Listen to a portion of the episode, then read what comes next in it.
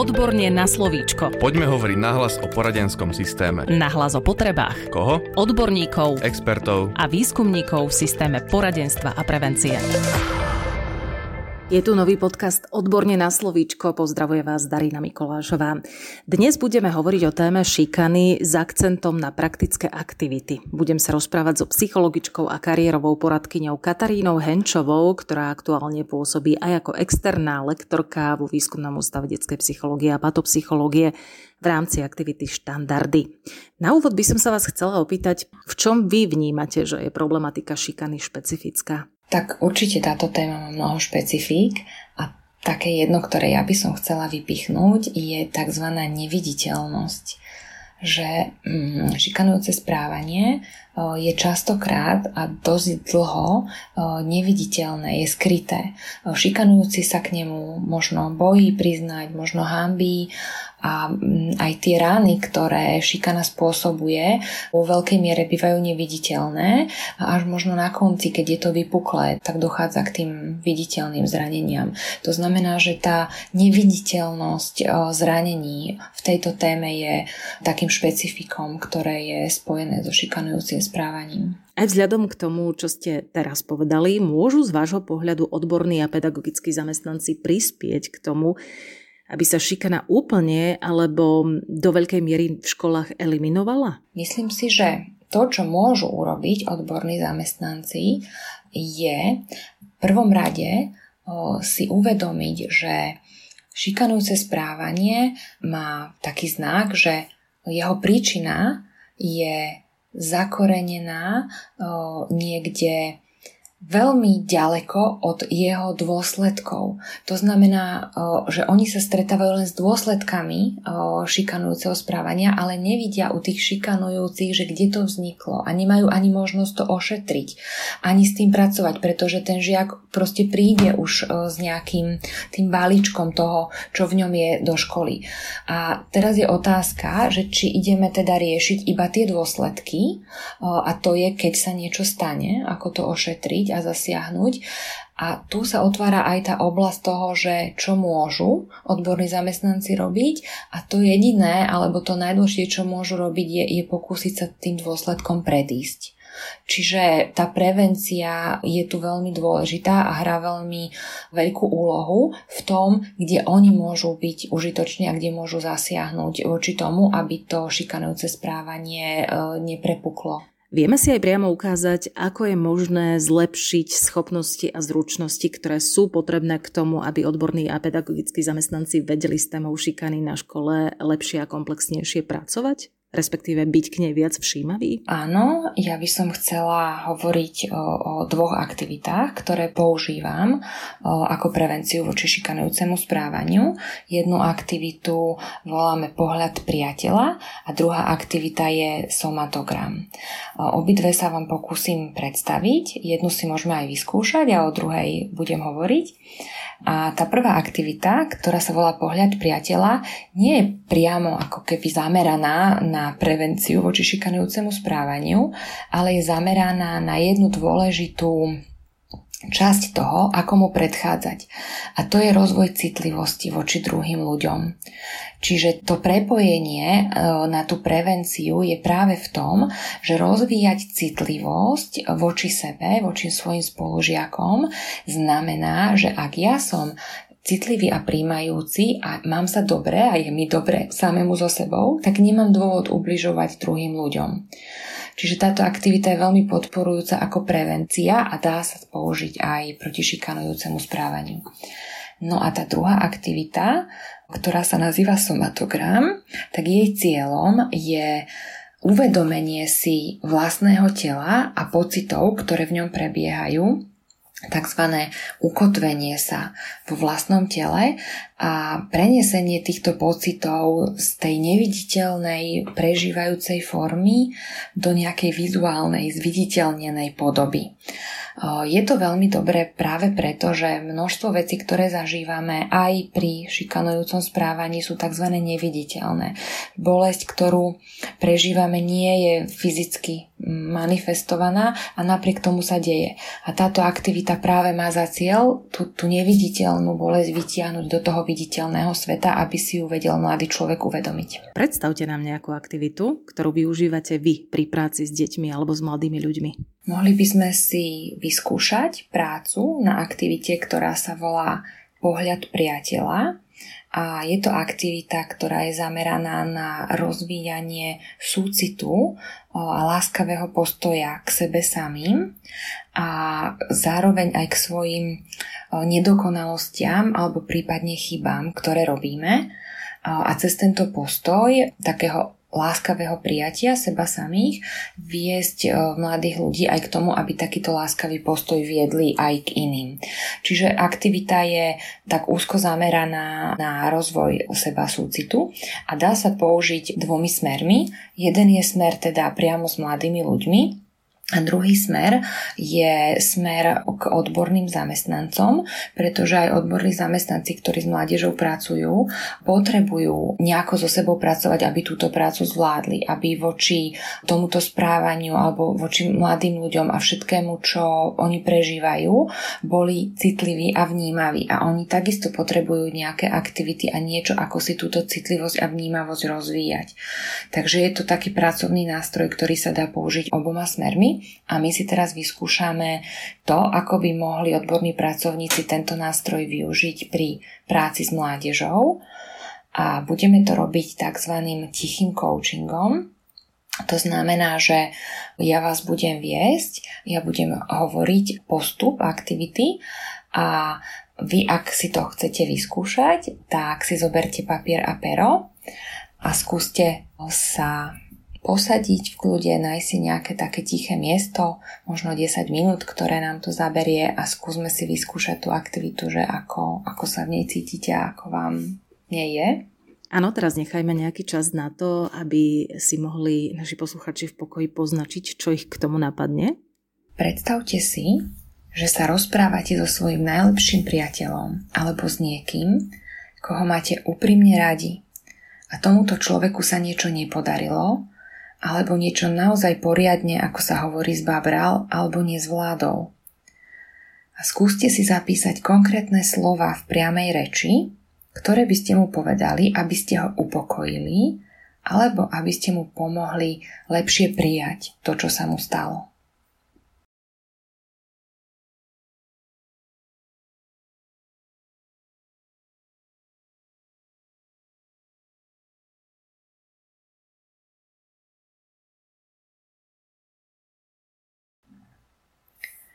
Keď sa vám to podarilo zapísať, tak si skúste predstaviť nejakú inú situáciu, kedy sa vám osobne niečo nepodarilo. Nemusí to byť o, veľmi závažné, stačí niečo, čo vás trošku nahnevalo alebo rozrušilo, alebo niečo, čo by ste chceli zmeniť. A skúste sa zamyslieť a zapísať si slova, ktoré hovoríte sami sebe v duchu.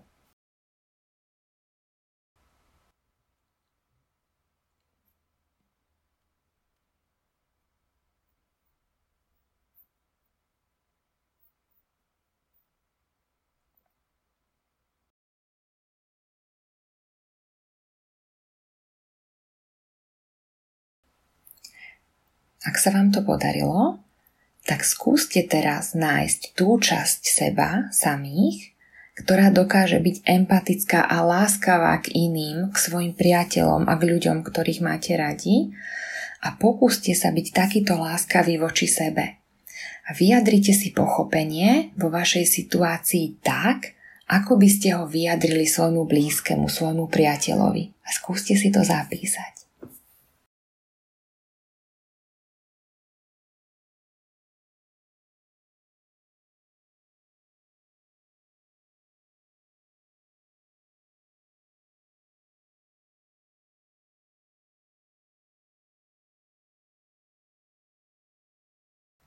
A teraz sa skúste zamyslieť nad tým, aké výhody by to pre vás malo, keby ste sa ku všetkým ľuďom alebo ku všetkým spolužiakom v triede, ku svojim priateľom správali tak, ako k svojmu najlepšiemu priateľovi?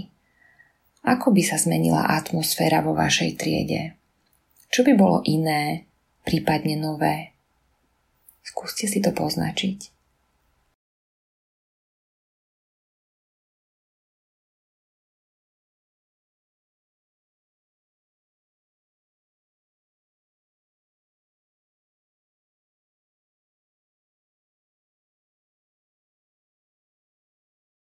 A na záver si skúste predstaviť, ako by ste sa cítili vy sami, keby sa ku vám všetci spolužiaci v triede správali tak, ako by ste boli ich najlepší priateľ. Čo by bolo iné vo vašej triede? Aké nové veci a aktivity by ste ako trieda mohli robiť? A čo všetko by ste spolu mohli zažiť? Skúste sa zamyslieť a tiež si to poznačiť.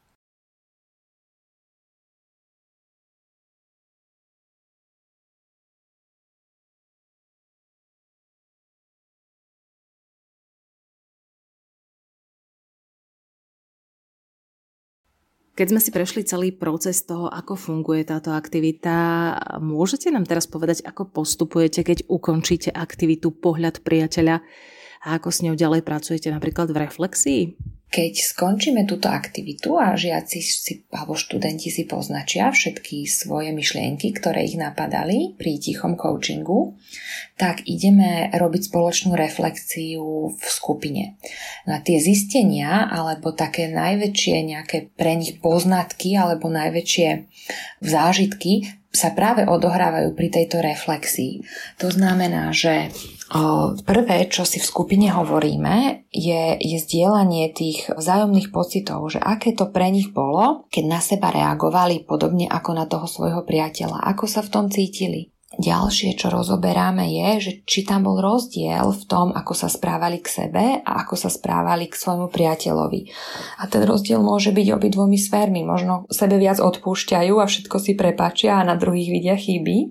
Alebo naopak, sú na seba veľmi kritickí a e, iným sú láskaví a voči sebe sú veľmi tvrdí. Čiže tam môže byť obidvomi smermi tá rozdielnosť, ktorú tam môžu nájsť. Ďalej sa rozprávame o tom, čo bolo pre nich náročné a čo si pritom uvedomili o sebe samých, že ako sa k sebe vlastne správajú. Taktiež súčasťou diskusie je zbieranie tých poznatkov, ktoré si odnášajú v oblasti starostlivosti o seba a k tomu, ako k sebe pristupujú. Čiže to je taká otázka, že čo budeš od teraz robiť inak voči sebe a čo budeš robiť inak voči svojim priateľom a spolužiakom. Takže touto vlastne ako keby záverečnou otázkou, samozrejme, že tá reflexia v skupine je, je širšia, rozprúdi sa tam väčšinou diskusia, mladí ľudia si zdieľajú tie svoje postrehy a tak ďalej a záver tej diskusie je, je dobrý práve v tom, keď ju otočíme smerom mm, aj ako k sebe a hlavne ako v tej triede, že ako budú fungovať inak, alebo možno čo je ten prvý krok, ktorý chcú urobiť inak, alebo voči možno konkrétnemu jednému človeku, že či sa rozhodli e, spraviť niečo inak a ako ten ich prvý krok vyzerá. Asi takýmto spôsobom sa v tej diskusii rozvíjame. Predstavili sme si jednu aktivitu, jej postup aj reflexiu, ktorá k nej prislúcha. Predstavme si aj druhú aktivitu. Tu ste spomínali na začiatku.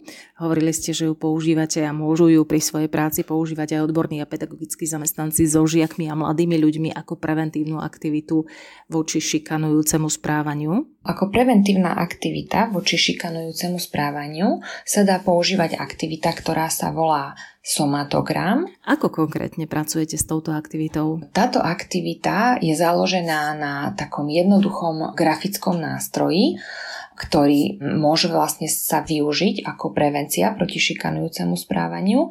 A vyzerá to tak, že ten nástroj alebo teda ten obrázok, s ktorým pracujeme, je nejaká postavička prázdna, môže to byť obrys postavy ľudského tela alebo nejaké v takej kreslenejšej forme tzv. panáčik. Táto postavička môže, nemusí mať znázornené niektoré časti tváre, ako napríklad úsmev alebo oči. No vlastne s tou touto aktivitou pracujem tak, že najprv s mladými ľuďmi pozbierame nejaké výroky, ktoré sú pre nich ubližujúce alebo nejakým spôsobom zraňujúce. A v skupine pozbierame tieto výroky a potom si vlastne zoberú tieto somatogramy alebo tieto panačiky a ja im tieto výroky čítam a oni si zaznačujú, kde v ich tele, na tom somatograme, kde ich ten daný výrok zraňuje alebo akým spôsobom im ubližuje. No a môžu samozrejme tie panačiky krčiť, popísať, trhať, čokoľvek s tým, čo oni cítia, že potrebujú urobiť v tej danej časti ich tela, kde to zranenie popisujú. No a táto aktivita je práve veľmi dobrá v tom, že pomáha mladým ľuďom uvedomiť si, že niektoré zranenia, ktoré sú, možno nazvime ich neviditeľné, že možno slovné alebo aj neverbálne, že oni z toho neviditeľného sveta sa vlastne touto aktivitou tak manifestujú do toho sveta viditeľného, čiže sa tak graficky znázornia a to im pomáha si uvedomiť, že naozaj to existuje, že to je, že aj keď je to neviditeľné, takže je to fyzicky existujúce a že je to bolestivé. Čiže aj tie neviditeľné zranenia nám táto aktivita pomáha vyťahnuť na povrch, uvedomiť si ich, pomenovať ich a hovoriť o nich čo je výhoda aj pre odborných zamestnancov, že keď pracujú s mládežou, častokrát mládež nevie pomenovať alebo nemá tie správne slova, ako pomenovať to, ako sa cítia. A práve toto grafické znázornenie alebo nejaká kresba im pomôže k tomu, aby vedeli možno iným spôsobom ako slovne opísať, čo sa im deje. A zároveň to pomáha aj tomu odbornému zamestnancovi v tom, aby videl a uvidel toho mladého človeka, s ktorým pracuje, že čo prežíva, čo sa v tom jeho vnútri odohráva. Ak sa vrátim ešte k tomu postupu, tak vyzbierame v skupine výroky, ktoré sú pre mladých ľudí zraňujúce. Potom tieto výroky ja čítam a oni si zaznamenávajú do tých somatogramov, kde ich ten daný výrok zraňuje a kde im to ubližuje. No a potom robíme opačnú cestu. Čiže ja čítam skupine tie isté výroky, ale v negatíve. Čiže ak tam mal nejaký e, výrok typu si škardá alebo si odporná, odporný, tak dávame ten opak, že si pekná, si veľmi príťažlivá a páčiš sa mi. No a oni vlastne majú za úlohu tie somatogramy naprávať, čiže gumovať, vyrovnávať, možno aj lepiť tie roztrhnuté somatogramy. No a tá aktivita sa vlastne končí takou spoločnou reflexiou, kde si vlastne porovnávajú, že, že čo sa tam dialo. Čiže tá prvá otázka, na ktorú si zodpovedajú, e, je tá, že či je možné, keď nás niekto zraní a potom mm, sa nám ospravedlní alebo ten výrok opraví, že či je možné to zranenie úplne odstrániť alebo tam niečo v nás ostáva, čo nás poškodilo. Čiže takéto uvedomenie si toho, že keď niekomu niečo povieme alebo urobíme, že aké veľmi zraňujúce to pre ňo je. Druhým takým zásadným bodom, ku ktorému vlastne prichádza v tomto cvičení je, keď si mladí ľudia tieto somatogramy navzájom porovnajú a zistia, že niekto má tie zranenia väčšie, niekto má menšie, že niekoho sa to možno až nedotklo priam a že naopak niekto v tej skupine je veľmi citlivý a treba dávať pozor na to, ako sa k nemu správame a, a, a čo mu hovoríme. Čiže takéto uvedomenie si toho, že Sice sme všetci na jednej lodi, ale že každý z nás je, je iný a každý potrebuje trošku možno jemnejšie a citlivejšie zaobchádzanie. Takže to sú také základné uvedomenia, ktoré prichádzajú pri práci s touto aktivitou. No a samozrejme potom sa pýtam mladých ľudí, že či si všimli niekedy takéto správanie na niekom striedy, či si vedia predstaviť, že ako sa asi ten človek cítil, keď, alebo ten ich spolužiak cítil, keď sa k nemu takto niekto správal. A na to, aby to vedeli uvidieť, môžu sa pozrieť na ten jeho somatogram a popísať, že asi, asi takto sa cítil, keď sa ku mne niekto správal. Čiže im to pomáha vidieť toho druhého a vidieť to, že mm, ako ho zasiahli tieto veci. Čiže trošku tak vyklopiť ten pohľad zo seba, z toho z toho zamerania sa na seba k tomu citlivovaniu sa voči, voči tým druhým a voči, voči spolužiakom napríklad v triede alebo kolektívu, v ktorom fungujú. Na čo by sa mali odborní zamestnanci vo zvýšenej miere zamerať pri vykonávaní tejto aktivity? Sú tam nejaké nástrahy alebo úskalia, ktoré by sa mohli objaviť pri jej realizovaní? Vnímam to, že pre výchovných poradcov alebo pre odborných zamestnancov je táto aktivita veľmi užitočná práve v tom, čo už som spomínala, že mm, vedia sa pozrieť a vedia komunikovať s mladým človekom, vedia uvidieť, čo prežíva, vedia sa tým, že sa to fyzicky napíše alebo manifestuje do toho somatogramu, tak vedia sa potom rozprávať o tých zraneniach a o tom, čo ten mladý človek prežíva. Čiže je to taká pomocka k tomu, aby lepšie porozumeli mladým ľuďom a aby možno aj vedeli s nimi hovoriť o tom a aby bolo dostupnejší možno ten pocit, ktorý je taký skrytý a ktorý mladí ľudia často neradí eh, hovoria alebo aj by možno chceli, ale nevedia ho pomenovať. Takže toto beriem ako takú najväčšiu výhodu tej aktivity.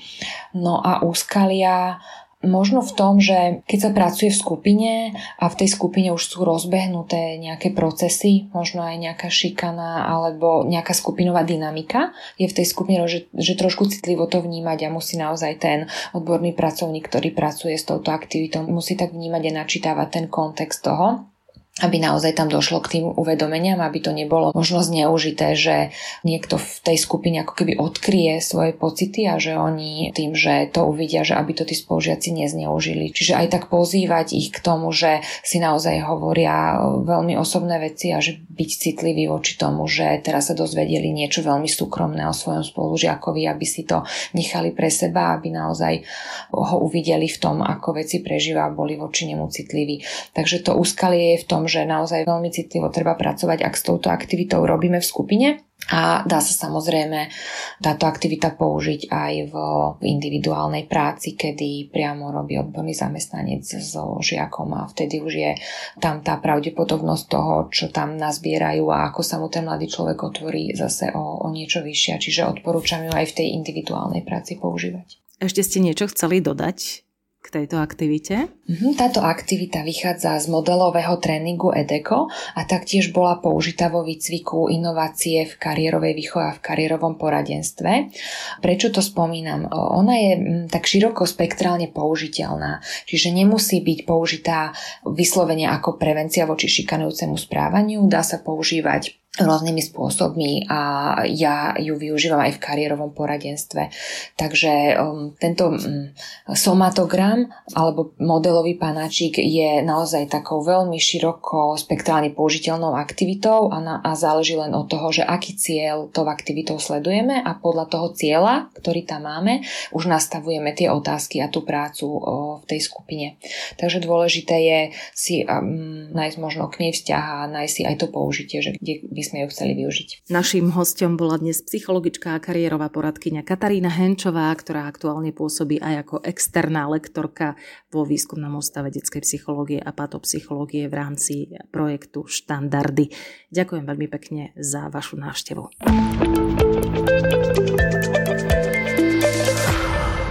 Podcast Odborne na slovíčko sa realizuje vďaka podpore z Európskeho sociálneho fondu a Európskeho fondu regionálneho rozvoja v rámci operačného programu Ľudské zdroje. Odborne na slovíčko.